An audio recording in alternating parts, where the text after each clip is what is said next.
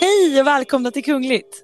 Med Jenny Alexandersson och Sara Eriksson. Ja, men I veckans avsnitt har vi som vanligt väldigt mycket att prata om.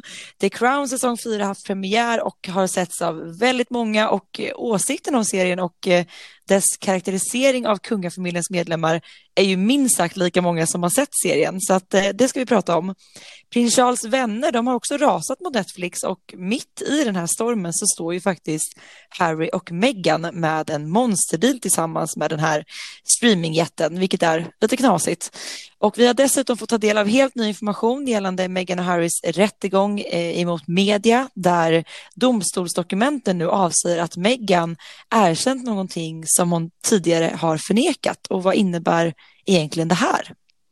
Ja, och en av de värsta skandalerna inom det brittiska kungahuset avslöjas i den nya säsongen av The Crown. Och det ska vi prata mer om. Och eh, Shaman Durek, han avslöjar förlovningsplanerna med prinsessa Märta Louise. Och eh, så pratar de om den kritik och det hat som de, de har fått utstå.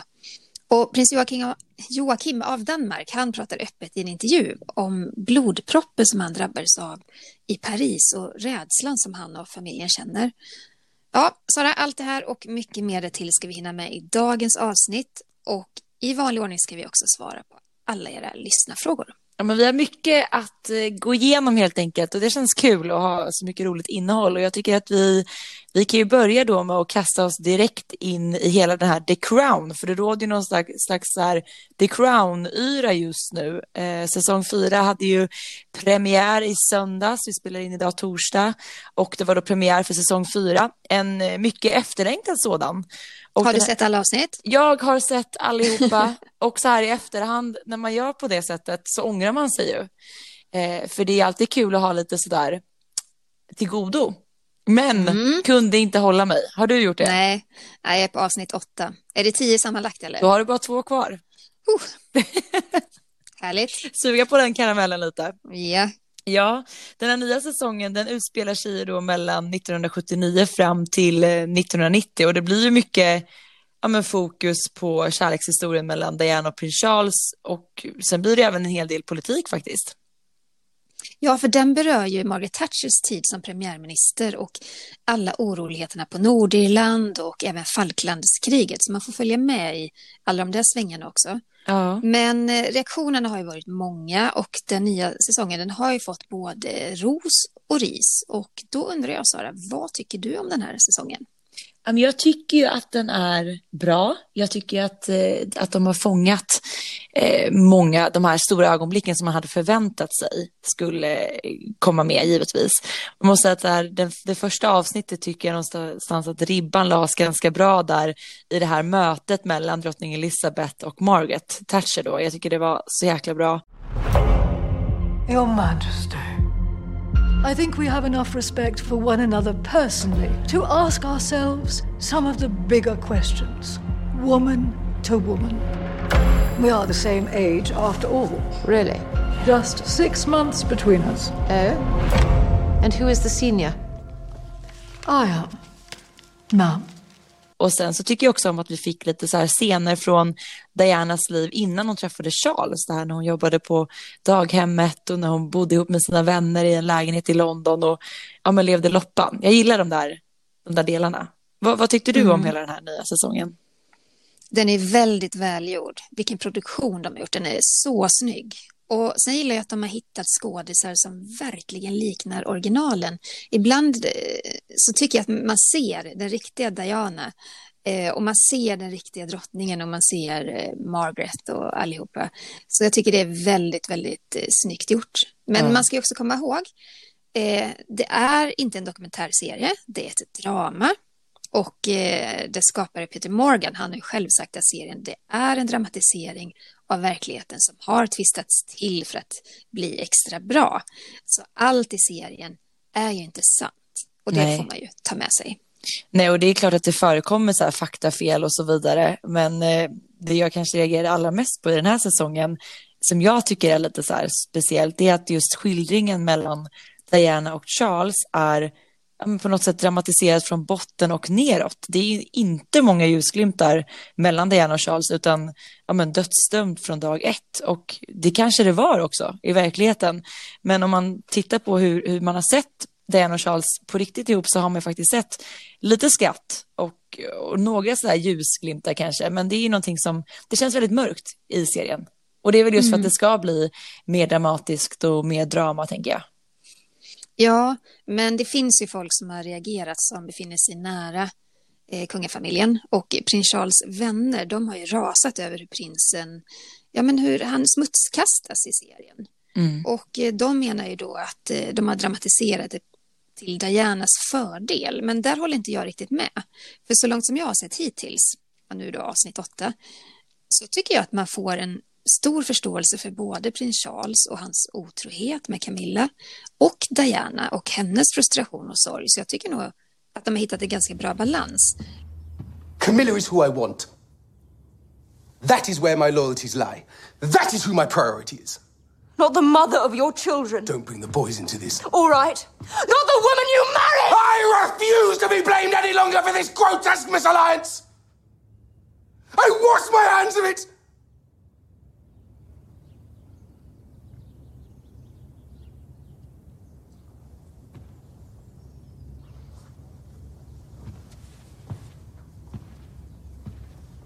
If you have a complaint about not being loved or appreciated in this marriage, I suggest you take it up with the people who arranged it. Men självklart är det ju så att den här serien, det kommer, den väcker ju reaktioner och det är klart att det också förs över på de riktiga människorna bakom. Så mm. det är klart att det finns en oro vid hovet, det tror jag nog. Ja, för vännerna har ju då sagt så här, uttalat sig i media och tycker att Netflix då trollar med en Hollywoodbudget, att de utnyttjar då tragiska händelser från kungafamiljens liv och menar att att det är väldigt dåligt av Netflix att bygga så mycket historia och visa så många delar av Dianas svåra ätstörningar och bulimi och så vidare. Och det är ju väldigt känsligt. Det har vi pratat om många gånger tidigare, just när man, när man dramatiserar personer som lever liv och kommer så nära nutid såklart. Mm. Och eh, just att vännerna också tar upp det att att det finns vissa då medarbetare som har jobbat vid brittiska hovet tidigare som ändå varit lite delaktiga i den här dramatiseringen eh, men, ihop med Netflix då, och att det är en stor besvikelse. Um, en vän sa bland annat så här, citat, det är ett drama och underhållning för ett kommersiellt ändamål som görs utan hänsyn till de faktiska personerna som får sina liv smutskastade av serien, slutcitat. Så att det är känsligt och man förstår ändå att många som ändå har upplevt det på riktigt reagerar. Ja, men så finns det också saker i serien som faktiskt stämmer väl överens med verkligheten. Och om vi ska ta upp en detalj så är det ju en sak som Charles sa som faktiskt skedde på riktigt i samband med förlovningen. Vi lyssnar nu. And I, I, I'm amazed that she's uh, been brave enough to take me on. and I suppose in love. Of course. Whatever in love means. well, it obviously, means. Uh, obviously means two very happy people. Yes. Once again, congratulations. Well, from us, congratulations. Thank you, very much. much. Very kind.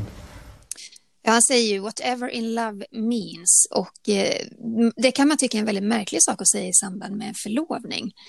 Och det har ju dram dramatiserats väl i The Crown och eh, det kommer ju också påverka Diana och hennes välmående. För hon har ju många år senare i en intervju med BBC berättat att hon blev chockad över hans kommentar den dagen. Men eh, hon dolde sina känslor väl och ville ju inte visa för någon och speciellt inte för ett kamerateam att det tog hårt på henne. Men visst är det en konstig sak att säga? Det är väldigt märkligt. Om man nu någon dag blir förlovad så kan man ju hoppas att inte det är vad just en kärlek väljer att uttrycka, tänker jag. Ja, men det är ungefär som att säga vad nu kärlek betyder. Ja, ja jag hoppas att man förlovar sig att man vet vad kärlek betyder. Ja, och att man är kär, tänker jag, är ja, lite en, en huvudsak där i förlovningen. Men jag tycker att, att man i det här säget som faktiskt skedde på riktigt så lades ju också lite ribban för vad som komma skall på något sätt. Ja, det har ändå blivit lite så symbolen för att så här, det var så här det började och det var ju så det slutade. Ja, och sen så ska man ju också ha i bakhuvudet att prins Charles var ju fruktansvärt förälskad i mm, Camilla Parker Bowles, men hon var gift och han kunde inte få henne. Så att det var ju lite resonemangsäktenskap med, med mm. Diana. Mm. Hon ansågs passande och vacker och välfungerande i en kungafamilj och därför gifte han sig med henne. Det fanns säkert känslor också, men hans hjärta tillhörde ju en annan kvinna. Jag tycker så starkt i, i The Crown när drottningens syster då påpekar det så här, hur många gånger ska den här familjen låta historien upprepa sig? Det mm. blir inte bra när man tvingar fram kärlek istället för att bara låta den äkta kärleken vara. Det hade hon stark erfarenhet av, inte minst. Ja. Så att, äh, ja, det är, de har ändå fångat mycket starka moment såklart. Ja, visst. Och en fråga som många är nyfikna på, det är ju titt tittar brittiska kungafamiljen själva på serien och har de kommenterat den? Och det kan vi ju säga, det är ju ingen som direkt har kommenterat den. Nej. Men det sägs ju att eh, drottning Elisabeths yngsta son, prins Edward och hans Sophie, de har följt serien och eh, påstås då gilla den. Och vad tror du om drottning Elisabeth själv då? Ja, men det sägs ju såklart att även hon ska ha sett några delar och då pekar man då på den första säsongen. Det här är givetvis bara spekulationer. Men alltså, jag tror ändå faktiskt att både brittiska och andra kungahus runt om i Europa tittar på The Crown. Jag tror det. Ja, och det vet vi faktiskt att prinsessan Madeleine gör. För det berättade ju Chris O'Neill i en intervju att hon hade suttit och sträcktittat på, på The Crown. Undrar om hon också har tagit sig igenom hela säsongen fyra nu? jag tänker det är lite ja, men... tråkigt i isoleringen där borta i Florida. Ja, men visst. Ja, kanske. Gjort. Men jag menar att brittiska kungafamiljen är ju inte direkt kända för att uttala sig, utan snarare tvärtom. De har ju ofta fått snarare kritik för sin tystnad och det ska ju väldigt mycket till för att familjen ska kommentera en händelse överlag och då särskilt en dramatiserad serie om dem. Och skulle det vara så att de uttalar sig om The Crown så blir det även lite att, att erkänna serien. Så, så länge de håller en låg profil så blir ju serien mer betraktad som just ett drama och inte en dokumentär med sanningar. Så det där mm. tror jag de håller väldigt hårt på. Ja, sen är det ju också väldigt speciellt att göra en tv-serie om en familj som lever. Eh, inte... Alltså det är, ju, det är ju människor av kött och blod med känslor och eh, det är ganska konstigt även om det är en kungafamilj och det måste ju vara jättemärkligt för dem att se sin egen familj dramatiseras och sin egen historia faktiskt profileras på det här sättet och profiteras på. För det är klart att det är ju en enorm kassasuccé för Netflix, The Crown. Ja, men såklart. Och det är en av, deras, en av deras mest populära serier. Och påkostade sådan. Liksom. Ja, och det är en sak tycker jag när man då dramatiserar historiska händelser. Men nu är vi så nära nutid. Och prins Charles och, och Diana, så det är fortfarande väldigt, väldigt känsligt. Mm.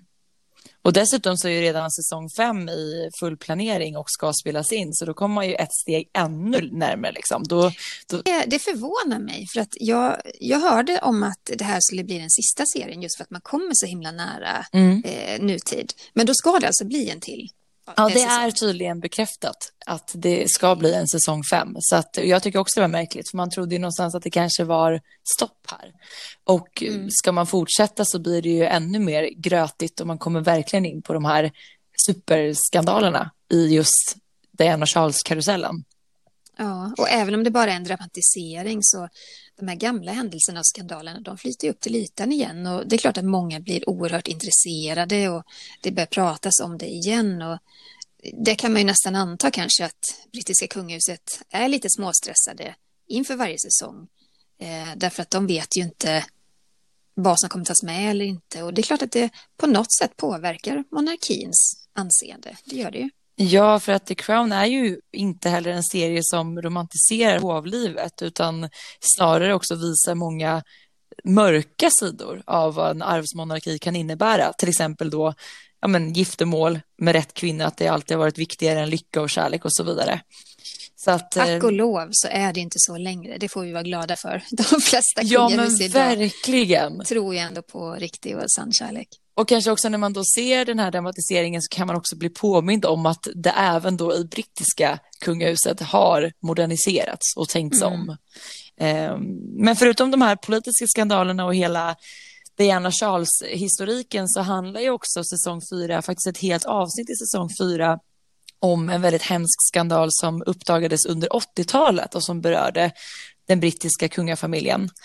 Eh, det var nämligen så att drottningmodern, alltså drottning Elizabeths mamma, hennes brorsdöttrar dödsförklarades och fördes bort ifrån kungafamiljen på grund av att de hade funktionsvariationer. Ja, och de här kvinnorna som fördes bort, det är alltså då kusiner till drottning Elizabeth mm. på sin mammas sida. Och de två kvinnorna, de hette Nerissa och Catherine och de var då döttrar till John Bowes Lyon. Det är alltså då drottningmoderns äldre bror, alltså Elisabeths morbror. Precis. Och eh, de här dolda, vad ska man säga, de här dolda kusinerna. Ja, mm. de glömdes ju bort av familjen i årtionden, eller gömdes bort ska man ju säga. Och just det att de dödsförklarades och låstes in i ett hem och försummades från det brittiska kungahuset, det är en skandal. Ja, de här kvinnorna var ju bara 15 och 22 år gamla när de i hemlighet placerades vid Royal Earlswood Institution. Det är vad man då kallade för ett mentalsjukhus och där fick de ju stanna så gott som hela livet. Och ingen från kungafamiljen besökte dem. Och som sagt så registrerades de registrerades som döda just för att ingen skulle fråga vart de tagit vägen. Ja, men det här är så hemsk historia och familjen ansåg ju då att, att flickornas funktionsvariation kunde då hota familjens sociala ställning och kungahusets blodsband. Eh, de menar på att om det då hade uppdagats att det fanns en vad man då kallar utvecklingsstörning i familjen så trodde de då att folket skulle ifrågasätta hela monarkin och hur den är uppbyggd och ja, men just det att en och samma familj ärver kronan i generation efter generation. Så att fruktansvärt agerande. Ja, och man skyllde ju då det här agerandet och beslutet man tog på eh, Edvards abdikation fyra år tidigare. Han abdikerade ju 1936 och när hans bror George tog över som kung, då blev ju hans fru, alltså drottning Elisabeths mamma, drottningmodern, hennes familj blev ju en del av kungafamiljen de blev släkt och eh, det var ju hennes blodsband då också som, som var viktiga och behövde vara rent. Det är ju hemskt. Och då ansåg man, man ansåg då att eh, hennes brors döttrar, de passade inte in i mallen för vad som ansågs vara kunglig börd. Och föräldrarna till Nerissa Catherine, de fick sammanlagt tre döttrar och den tredje, Anne, hon blev sen prinsessa av Danmark i sitt andra äktenskap. Mm. Ja, men kungafamiljen och då främst också drottning Elisabeths mamma och hennes släktingar då, de var ju väldigt medvetna om vad som hade hänt flickorna och var de befann sig. Och eh, Nerissa hon dog 1986, hon blev 66 år gammal och Catherine dog 2014 och blev 87 år gammal. Och den här chockerande historien om drottningens gömda kusiner, som de har kommit att kallas, den uppdagades faktiskt i samband med Nerissas död 1986. Då. För det var en journalist som upptäckte att hennes grav endast blev täckt av ett serienummer och ett påhittat namn. Och då började han liksom gräva i det här och, mm. och fann den här historien.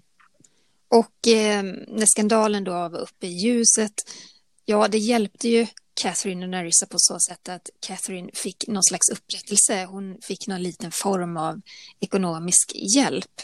Men eh, de var ju fler, det var inte bara Catherine och Nerissa utan det var ju tre kusiner till som också hade olika funktionsvariationer och eh, då gömdes eh, bort så att de inte skulle eh, vara offentliga helt enkelt.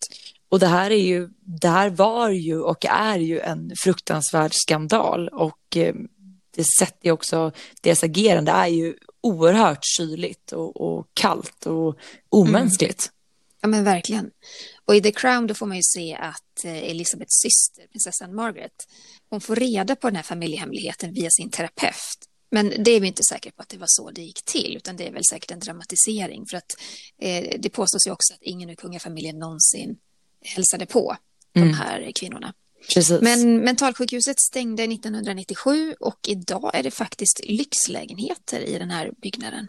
Lite märkligt. Mm. Men att den här historien återuppdagas, det är såklart bra. Eh, det är klart att man kan tänka att brittiska kungahuset kanske inte är jätteförtjust över att det kommer upp i ljuset igen. De har väl gått vidare från det där, men det är en fruktansvärd och stor skandal och eh, man får bara hoppas att den aldrig någonsin upprepar sig i historien. Nej, verkligen inte. Eh, som vanligt i podden så kastar vi oss mellan allvarligt och inte allvarligt och hit och dit och överallt. Det är så man får göra när man poddar. Eh, vi ska väl ändå stanna lite vid The Crown, för vi måste ändå prata om att den här säsongen som du precis har släppts har ju varit extremt hypad, alltså mer oh, än någonsin tidigare. Ja, eh, är det Dianas intåg? Ja, men det är klart att det är. Ja. ja men jag, så är det ju.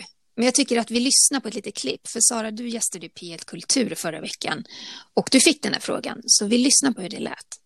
Sara Eriksson, finns det något kvar att säga om Diana verkligen då? Ja, men jag skulle säga att det finns alltid mycket att säga om Diana, vilket också skildras väldigt bra i den här säsongen. Hon tillförde ju verkligen någonting nytt eh, till den brittiska monarkin och hon sådde ett frö till nya tankar och idéer. Och det är väl även det som gör att hon lever kvar så starkt och att intresset för hennes entré nu i den här säsongen är så himla stort. Ja, precis. Så, så, så resonerade jag. Och vad, vad tror du, Jenny? Varför är intresset så himla stort för Dianas entré i The Crown? Alltså, vad, vad, vad finns kvar att säga? Liksom? Varför vill man fortfarande ta del av så mycket kring henne? För att prinsessan Diana är en modern ikon.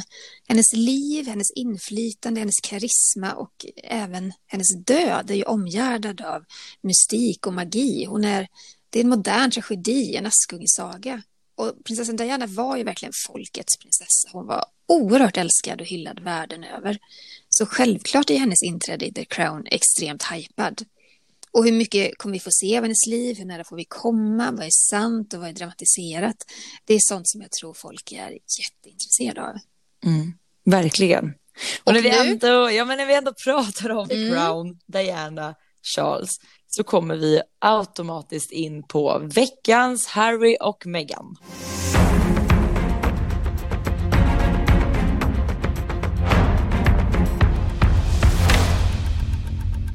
Ja, serien hyllas, kritiseras och väcker känslor. Eh, det måste vara både märkligt och jobbigt för både William och Harry att se sina föräldrars historia och äktenskap skildras i ett så stort och populärt drama.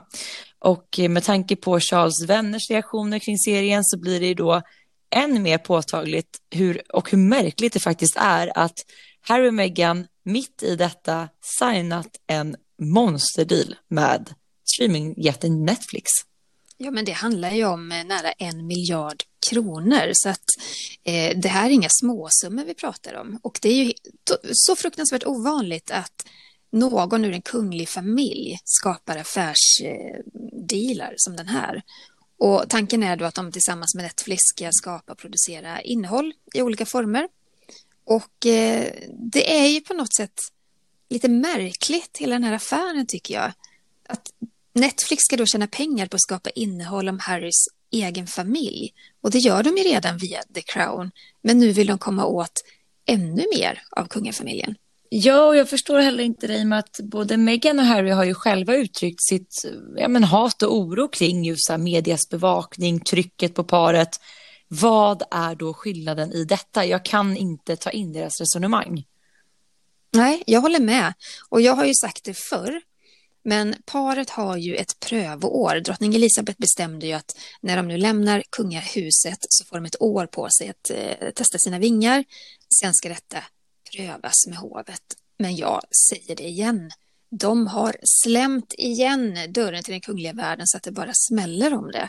Med ja. en sån här eh, affärsuppgörelse med Netflix så är det omöjligt för dem att kliva tillbaka in i kungahuset därför att kungl kungligheter ska hålla sig neutrala. De ska inte göra business på det här viset.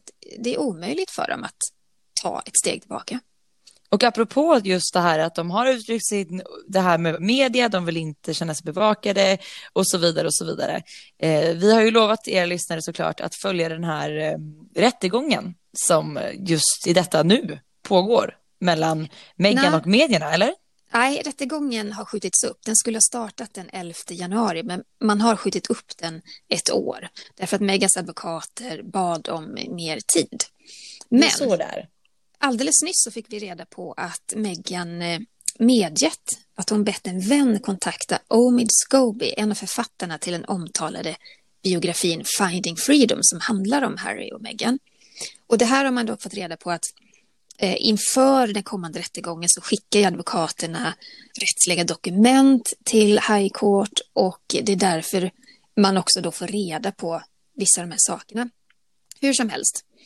Eh, Megan kontaktade en vän som i sin tur kontaktade Omid Scobie och den här vännen ska ha fört vidare Megans version om vad som hände mellan henne och hennes pappa efter att Daily Mail och Mail on Sunday publicerat ett privat brev. Ett brev som hon skrev till sin pappa. Eh, och det står då i dokumenten att Meghan var orolig över att hennes pappas version, som går ut på att Meghan övergav honom och inte försökte kontakta honom inför bröllopet, ska bli en sanning helt enkelt. Det här angående att hon då har kontaktat eh, sin vän som i sin tur kontaktat Omid Scooby. Det var du och jag lite inne på redan i augusti om jag vill minnas mm. rätt. Och samtidigt så är det ju så mycket konstigt med den här boken. För i och med att eh, presstalespersonen för författarna har sagt då att nej, Meghan och Harry har ingenting med boken att göra, de har inte deltagit i den. Eh, så är det ändå så här att i början av boken så skriver författarna, eller de förklarar, att kungafamiljen av princip aldrig deltar eller godkänner en biografi. Men mm. att författarna ändå fått tillgång till den allra innersta kretsen. Och eh, Omid Scobie då, som han har varit väldigt i hetluften nu kring detta, han påstår då att de har pratat med nära vänner, den innersta kretsen, hovpersonal och, och på så sätt då fått en unik inblick i all, alla händelser och att det här handlar om över hundra källor, alltså personer. Ja. Och eh, då kan man undra, har då inte Meghan och Harry ändå gett sitt godkännande till boken genom att ge författarna tillgång till den här innersta kretsen? Eller är det så att det är överdrivet att den innersta kretsen mm, kanske inte är den allra innersta? Jag vet inte. Men det som kan man kalla det den innersta kretsen om de nu går och pratar med författare som Harry och Meghan själva inte har godkänt? Det är det här som blir ja, en stor eller, fråga. Ja, eller har, eller har de godkänt det under bordet liksom? Vi hade en känsla av att eh, så många detaljer som Omid Scobie och hans medförfattare hade med i boken, så mycket personliga saker och även en del tankar från Megans sida var ju beskrivna. Eh, det kan ju inte taget, vara taget helt i luftet. Men eh, i det dokumentet som skickades in till High Court av Megans advokat så erkänner hon alltså att det har funnits en kontakt mellan henne och författaren. Och det har hon ju totalt förnekat tidigare. Och det är ju liksom en nyckelfråga för att eh, det är en viktig faktor som hela det här åtalet bygger på. Därför att Associated Newspaper, de menar ju att Meghan mycket väl visste att brevet till hennes far skulle bli offentligt. Och att hon dessutom då samarbetat med Omid Scobie när han skrev boken och låter hon Omid Scobie publicera brevet och hennes tankar kring det. Då faller hela det här åtalet för att då kan hon inte heller klaga på att brittisk press skriver om boken. För då menar man att hon har haft en så pass egen inblandning i det? Ja, de menar liksom att hon visste att det skulle bli offentligt och att det var meningen att det skulle bli offentligt därför att brevet är skrivet på så sätt att det ger hennes version av det hela. Och vi kommer till det, för det är nämligen så här. för Megans advokat, han skriver även att eh, de inte känner till ifall Kensington Palace haft någon kontakt med författaren och deras vägnar. Så de drar in hovet i det här. Och Meghan hävdar också att två rådgivare på Kensington Palace gett henne rådet att skriva brevet i ett försök att komma överens med sin far innan bröllopet och att få honom att sluta prata med pressen. Och det står också att det här dokument, ja, dokumenten visar då att hon tillbringade flera veckor med att liksom skissa på brevet. Och det ska hon sedan ha visat för Harry och hon har visat det för parets pressekreterare Jason Knauf. Och för när man så... läser brevet så känns det ju rätt spontant och direkt ja, från fast hjärtat. vi har ju inte fått läsa hela brevet. Det har ju bara varit så här ut, utdrag från det. Men det känns ju inte som att det var ett brev som man kanske suttit och, och liksom skissat på i veckor och tagit hjälp av rådgivare, utan det var ju just att det var så personligt. Fast jag håller inte med. Jag tycker att det känns väldigt tillrättalagt. Jag tycker att, ja, det var personligt, men det finns en baktanke med att vara personlig. För man ville få fram hennes sida och hennes sanning. Vilken nu, soppa! Ja, och nu medges det ju även då att eh, Kensington Palace är inblandade eh, och att hon då även sagt till sin vän att eh, prata med Obi Scooby. Jaha. Ja. Men varför då gå ut innan boken till exempel släpptes så var de ju väldigt noga med att, att få ut att paret hade noll med boken att göra. Ja, men det är så här att, och det hade de nog inte räknat med, men domstolen har ju bestämt att eh, flera månaders eh, Eh, kommunikation med Megans mobiltelefon ska lämnas in till rätten. så hon kan, hon kan aldrig komma undan. Men har hon haft kontakt med vissa människor så kommer ju rätten att se det. Så jag tror att det här är liksom en krishantering, att nu, nu får de nog gå ut med sanningen på ett eller annat vis. För annars så kommer de i alla fall få benen undanslagna i, i själva rättegången.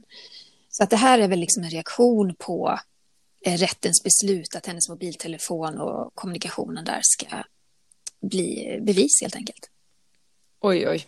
Mm. Ja, och nu är vi snart inne här i december och det här så kallade prövåret för Harry och Meghan, det börjar ju faktiskt lida lite mot sitt slut. Det ska ju bli väldigt intressant att se hur drottning Elizabeth ställer sig till allt det här och vad vi kommer att få ta del av för beslut och uttalanden. Det lär ju bli då i, i januari. Ja, precis. Ja. Fortsättning följer. Mm. Alltid lika spännande. Ja, det är en pågående dokusåpa. Verkligen. Men någon som håller en mer stabil linje och låg profil, det är ju Harrys äh, storebror William. Mm. För... I... Ja. det är svårt att se varandra och prata. I år är det ju tio år sedan som prins William gick ner på knä och friade till sin ungdomskärlek Catherine Middleton. De träffades ju faktiskt redan när de studerade ihop på St. Andrews University i Skottland 2001, där de båda studerade konsthistoria. Och de förlovade sig ju 2010 och gifte sig våren därpå, 2011. Eh, och eh, ja, men Williams frieri sägs ju ha varit super superromantiskt. Han bad ju om Kates hand i Kenya under en långresa runt om i Afrika. Eh, de besökte ju så här ett lyxigt safarikamp och eh, Ja, men att det blev just Kenya har ju säkert att göra med att det var dit som prins Charles tog med sig sönerna på en getaway efter Dianas död. Eh, där kunde de ju då få röra om varandra utan fotografer och i hälarna och så vidare. Och i en intervju med BBC så har ju William då berättat att han verkligen ville att den här ja, men platsen och stunden skulle bli be betydelsefull för de båda. Så det var ju lite mer genomtänkt än vad hans far gjorde till hans mor kan man säga. Ja, verkligen. Och William han var runt på ringen i nästan tre veckor innan han hittade rätt tillfälle. Och den här ringen är ju speciell, för den, det är faktiskt prinsessan Dianas gamla förlovningsring. Det är en 18 karats oval blå safir omgiven av 14 små diamanter. Och den är tillverkad av juvelfirman Garard Company den sägs vara värd åtskilliga miljoner, särskilt eftersom den en gång burits av Diana. Och eh, William har ju då berättat i samma intervju med BBC att genom att välja sin mammas ring så försäkrade han sig om att Diana fick vara en liten del av händelsen och firandet. Väldigt fint. Mm, jättefint.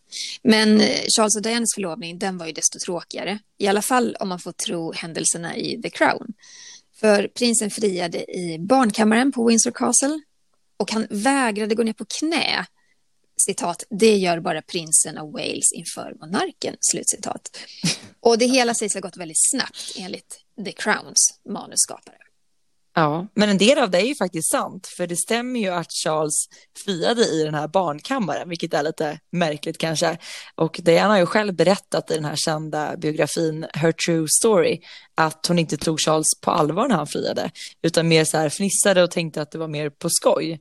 Men eh, Charles var ju dödsallvarlig och sa att han var liksom väl medveten om att hon en dag blir drottning och så vidare. Ehm, men Ja, väldigt konstigt att fria just i en barnkammare kan jag tycka. ja. Och inte gå ner på knä. Han ska ju ha sagt också att jag älskar dig flera gånger innan han sprang upp på övervåningen då för att ringa mamma drottning Elizabeth och berätta om det här. För det var ju någonting som hela familjen hade dels tryckt på ganska mycket och förväntade sig av honom. Och när det kommer till förlovningsringen så valde prins Charles ut den ur en katalog, så den var alltså inte särskilt speciell eller specialdesignad, utan han hade väl mer pekat och och valt liksom. Ja, det var lite speciellt, var lite speciellt mm. allting. Men då är, Apropå förlovning kommer vi in ganska bra på rätt ämne, nästa ämne. Ja, vi ska prata om Shaman Durek och Märta Louise. Ja. För någon som har snart planerar att gå ner på knä och fria, det är ju faktiskt prinsessans pojkvän Shaman Durek. Eller Durek Verrett som han heter. Och det berättade han i en intervju med Vanity Fair och det är senaste, det är decembernumret av Vanity Fair där de är med i en stor intervju. Fina och bilder. Väldigt jättefina fina bilder. bilder. Ja, men han mm. berättade att han bad kung Harald och drottning Sonja om lov att få fria till parets dotter förra julen. För han hade designat en ring och planen var att be om prinsessa Märta Louise hand under en resa till Hawaii i februari. Och dit åkte han med Märta Louise och hennes barn. Men Ari Bens bortgång på juldagen, det gjorde att shamanen ändrade sina planer. För det såklart, det är inte lämpligt att fria under sådana förutsättningar. Det var ju en stor sorg som drabbade hela familjen. Mm. Och Märta Louise berättade också i intervjun att med Vanity Fair att hon och shamanen fick väldigt mycket skuld ändå för Aribens död. Ehm, hon sa bland annat så här citat.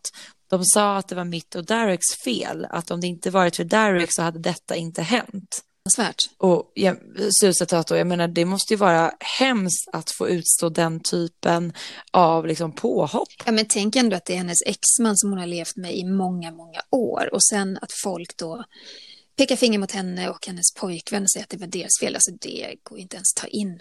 Så fruktansvärt. Nej, fruktansvärt. Och sen också då att befinna sig med barnen i den här sorgen och sen liksom få höra det här utifrån. Det är hårt och tufft Men för dem. Verkligen.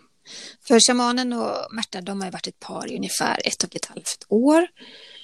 Och eh, shamanen har ju varit väldigt ifrågasatt och kritiserad, inte bara i Norge utan över hela världen när det här blev känt, det här förhållandet. Och mycket handlar ju om mm. hans uttalanden kring eh, sjukdomar.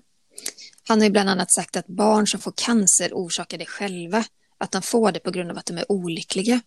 Och det här ledde ju till att bokförlagen stoppade hans bok eh, både i Norge och i Sverige. Jag tror han fick skriva om delar av den. Mm. Och Märta Louise har också fått mycket kritik för att hon då använt sin prinsesstitel för att marknadsföra shamanens verksamhet. Eh, de hade till och med en hel föreläsningsturné som hette då Prinsessan och shamanen och det ansågs ju direkt olämpligt. Och där satte ju kung Harald och kronprins Håkon ner foten rejält och det slutade med att hon får inte använda sin prinsesstitel i kommersiella sammanhang längre.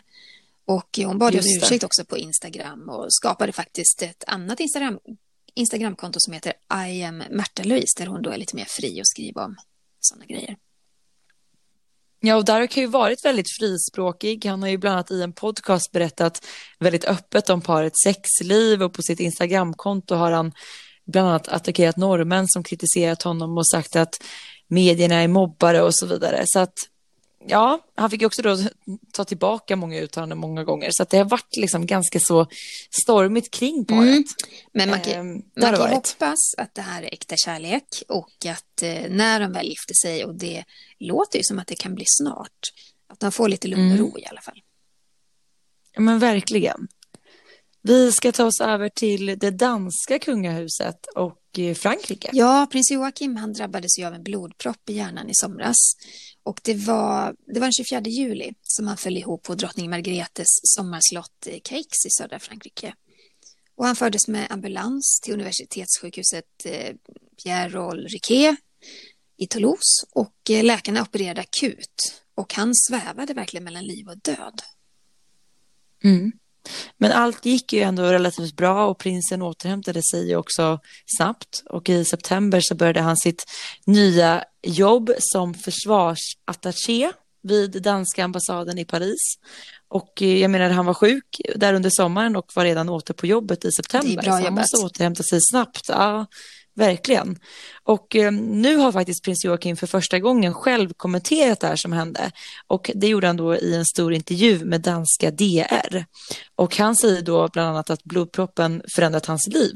Och att även om han är i mycket god form så jobbar han ju fortfarande med de här sviterna av sjukdomen. Ja, och han, han sa så här, jag tycker det ändå är fint, citat, så kommer det också vara en lång tid framöver. Och det är inte bara jag och min fysiska form som blev lidande, min fru, mina barn, min närmaste familj, vi blev alla påverkade av det. Slutcitat. Och det är mm. väl ganska vanligt att man får en reality check när man drabbas av svår sjukdom. Och prins Joakim han berättar att han mer än någonsin tycker att det är viktigt att vara nära familjen och umgås mycket med dem. Och det gör de ju i Paris, för de är ju där i isolering på grund av corona. Men han menar då att de njuter av att vara tillsammans och ta tillvara på alla små och stora ögonblick. Till och med det här med att hjälpa barnen med, med läxorna. Så de har nog verkligen kommit nära varandra. Mm. Och eh, Joakim eh, flyttade ju faktiskt till Paris med eh, sin prinsessa Marie och barnen för drygt ett halvår sedan i samband med att han då påbörjade en, en ny militär utbildning. Så att deras liv nu i Paris är ju relativt nytt för hela mm. familjen. Innan vi går in på en massa läsa eller lyssna-frågor så vill vi också nämna att eh, Victoriadagens grundare Kai Wiestål, han har gått bort i sviterna av covid-19. Och i 40 år så arrangerade han den populära tillställningen som ju faktiskt kom att kallas för Ölands nationaldag. Och visst var det så, Sara, tidigare år så fick han ju ta emot en medalj av kungen. Ja, men precis. Det fick han göra och det fick han just för sina insatser och engagemang för Victoriadagen på Öland. Eh, för att det är ju stort både för Öland i sig och för kungafamiljen. Det är ju en väldigt viktig del under det, det kungliga kalenderåret att Victoriadagen firas på ett visst sätt och det lockar ju otroligt många människor ifrån hela världen mm. faktiskt. Men när Victoriadagen fyllde 40 år då valde ju Kai själv att kliva åt sidan. Eh, då hade han jobbat med det i, i ja, 40 ja. år helt enkelt. Så att han känner väl att det räcker ja, där. Jag har ju träffat Kaj Wiestål många gånger genom åren och, eh, och särskilt när man är nere på Öland och jobbar med bevakning av kronprinsessan. Och han var alltid vänlig, han var alltid på gott humör. Och han var en sån där människa som spred så otroligt mycket positiva vibbar omkring sig. Och han tog sig alltid tid att prata och han, han var väldigt mån liksom om att dels att kungafamiljen och kronprinsessan skulle vara nöjda men också att medierna skulle vara nöjda. Det låg nog lite i hans eh, blod där tror jag för att Kaj Wistol kommer ju från idrottsvärlden. Han har varit fotbollsproffs i Djurgården. Han har spelat fotboll i USA. Han har varit tränare för Kalmar FF och även chefsförhandlare åt det alpina landslaget. Så att just det där liksom med eh, teamwork och eh, lagkänsla, det låg ju verkligen för honom. Så det är så tråkigt att han har gått bort tycker jag. Ja, verkligen. Vila i mm. frid. Mm. Vi går över till lyssnarfrågor. Det gör vi. Skicka gärna in fler frågor till oss. Det gör ni till kungligt aftonbladet.se. Mm. Line har skrivit till oss och hon undrar. Prinsessa Maria av Danmark fick 2011 en tiara tillverkad av Flora Danica. Vad jag förstår så är hon inte ägare av tiaran men hon har ensam rätt att låna den av Flora Danica. Så vitt jag vet har hon endast använt den en gång och det var 2014. Varför använder hon den inte fler gånger? Ja, vilken bra fråga. Eh, det stämmer ju att Flora eh, Danica tillverkade ett vackert EDM till prinsessa Marie. Det är designat av Anja Blinkenberg tillsammans då med Marie, så de har designat det ihop. Och eh, Flora Danica äger fortfarande diademet, men prinsessan har ju som sagt ensamrätt till att låna det när hon vill. Och det är väldigt vackert diadem. Det består av tre stycken silverliljor eh, som symbol då för Frankrike, prins Joakim eh, och då deras son och Marie. Eh, de andra barnen var inte födda ännu då när de designade det här. Och det är som små trådar som löper ut från liljorna och håller fast eh, så här små, små diamanter. Och nere vid diamantets bas, eller vad man kan säga, så har man ju då fäst 25 stycken ametister i en lång rad. Och det är ju också Maries favoritstenar. Och hon använde det första gången officiellt 2014 och har sedan dess, men sedan dess har man inte sett det på henne. Eh, och hon har ju heller inte gett någon förklaring till det. Eh, det kan ju handla om att det är obekvämt eller tycke och smak. Det ska alltid passa till kläder och vi vet ju att kunga, kungliga medlemmar ofta pratar om att vissa diadem gör väldigt ont att bära. Mm. Det kan ju vara en sån sak till exempel. Ja, vi hoppar in på nästa här då till dig Jenny. Eh, det är Karin som undrar, hon skriver så här. Victoria är kronprinsessa, men Kate, är hon prinsessa? Kommer hon bli kronprinsessa? Hon ska ju bli drottning en vacker dag. Kommer William bli kronprins? Vad är Charles? Är han kronprins? Varför blev Diana prinsessa och inte hertiginna? Och varför fick hon behålla prinsesstiteln efter skilsmässan? Jättespännande frågor. Och det ser ju lite annorlunda ut med titlar i Storbritannien jämfört med Sverige. Och det är lite krångligare. För det är så att är man inte född prinsessa, född i kungafamiljen, då kallas man inte heller för, för prinsessa och man kan inte bli det. Och ingifta kvinnor i kungafamiljen, de får alltid en feminin form av sin mans titel. Och William blev ju hertig av Cambridge vid bröllopet och då är alltså Kate hertiginna av Cambridge. Och när Charles blir kung, då får William troligtvis ta över titeln Prince of Wales. Det brukar vara så att närmaste tronarvinge får den titeln. Och då blir Kate prinsessa av Wales, på samma sätt som Diana blev. Men det gör henne fortfarande inte till en riktig prinsessa enligt brittiska regler. Och det var inte Diana heller. Man säger då att Catherine är Princess of Wales och inte Princess Catherine. För hade hon varit prinsessa först och namnet sen, då innebär det att hon är född prinsessa, alltså född i kungafamiljen. Och det är hon inte och kan aldrig bli heller då. Och i Storbritannien så slår även hertigtitlar högre än prinstitlar. Så Williams högsta titel är faktiskt hertig av Cambridge. Och då gäller det även Kate. Och det är ju väldigt intressant och lite förvirrande i och med att det är olika ja, från land till land. Så man får också komma ihåg, för, eh, för Karins andra fråga där var ju också varför Diana blev prinsessa. Och det var hon ju inte enligt brittiska regler. Men det blev så att folk ändå kallade henne för prinsessan Diana. Eh, och hon hade mm. ju en hertiginnetitel också, men i folkmun så var hon verkligen prinsessan Diana. Mm. Det var hon. Eh, som sagt, skicka gärna in fler frågor till oss. Vi tycker det är väldigt kul när ni hör av er. Eh, kungligt aftonbladet.se och glöm heller inte att prenumerera på vår podcast. Då missar ni inget avsnitt. Tryck på prenumerera-knappen och ni får också gärna betygsätta podden. Det kan vi göra både i podcaster-appen och i Acast-appen. Ja, och glöm inte att följa oss på sociala medier. Jag finns på Instagram, kungligt med Jenny. Sara, var finns du? Jag finns på royalistan.se. Där är det mycket kungligt uppdaterande hela tiden. Tack snälla för att ni lyssnade ja. på oss den här veckan. Hoppas ni får en jättetrevlig helg. Ja, men tack så jättemycket så hörs vi igen nästa vecka. Hej då. Hej då.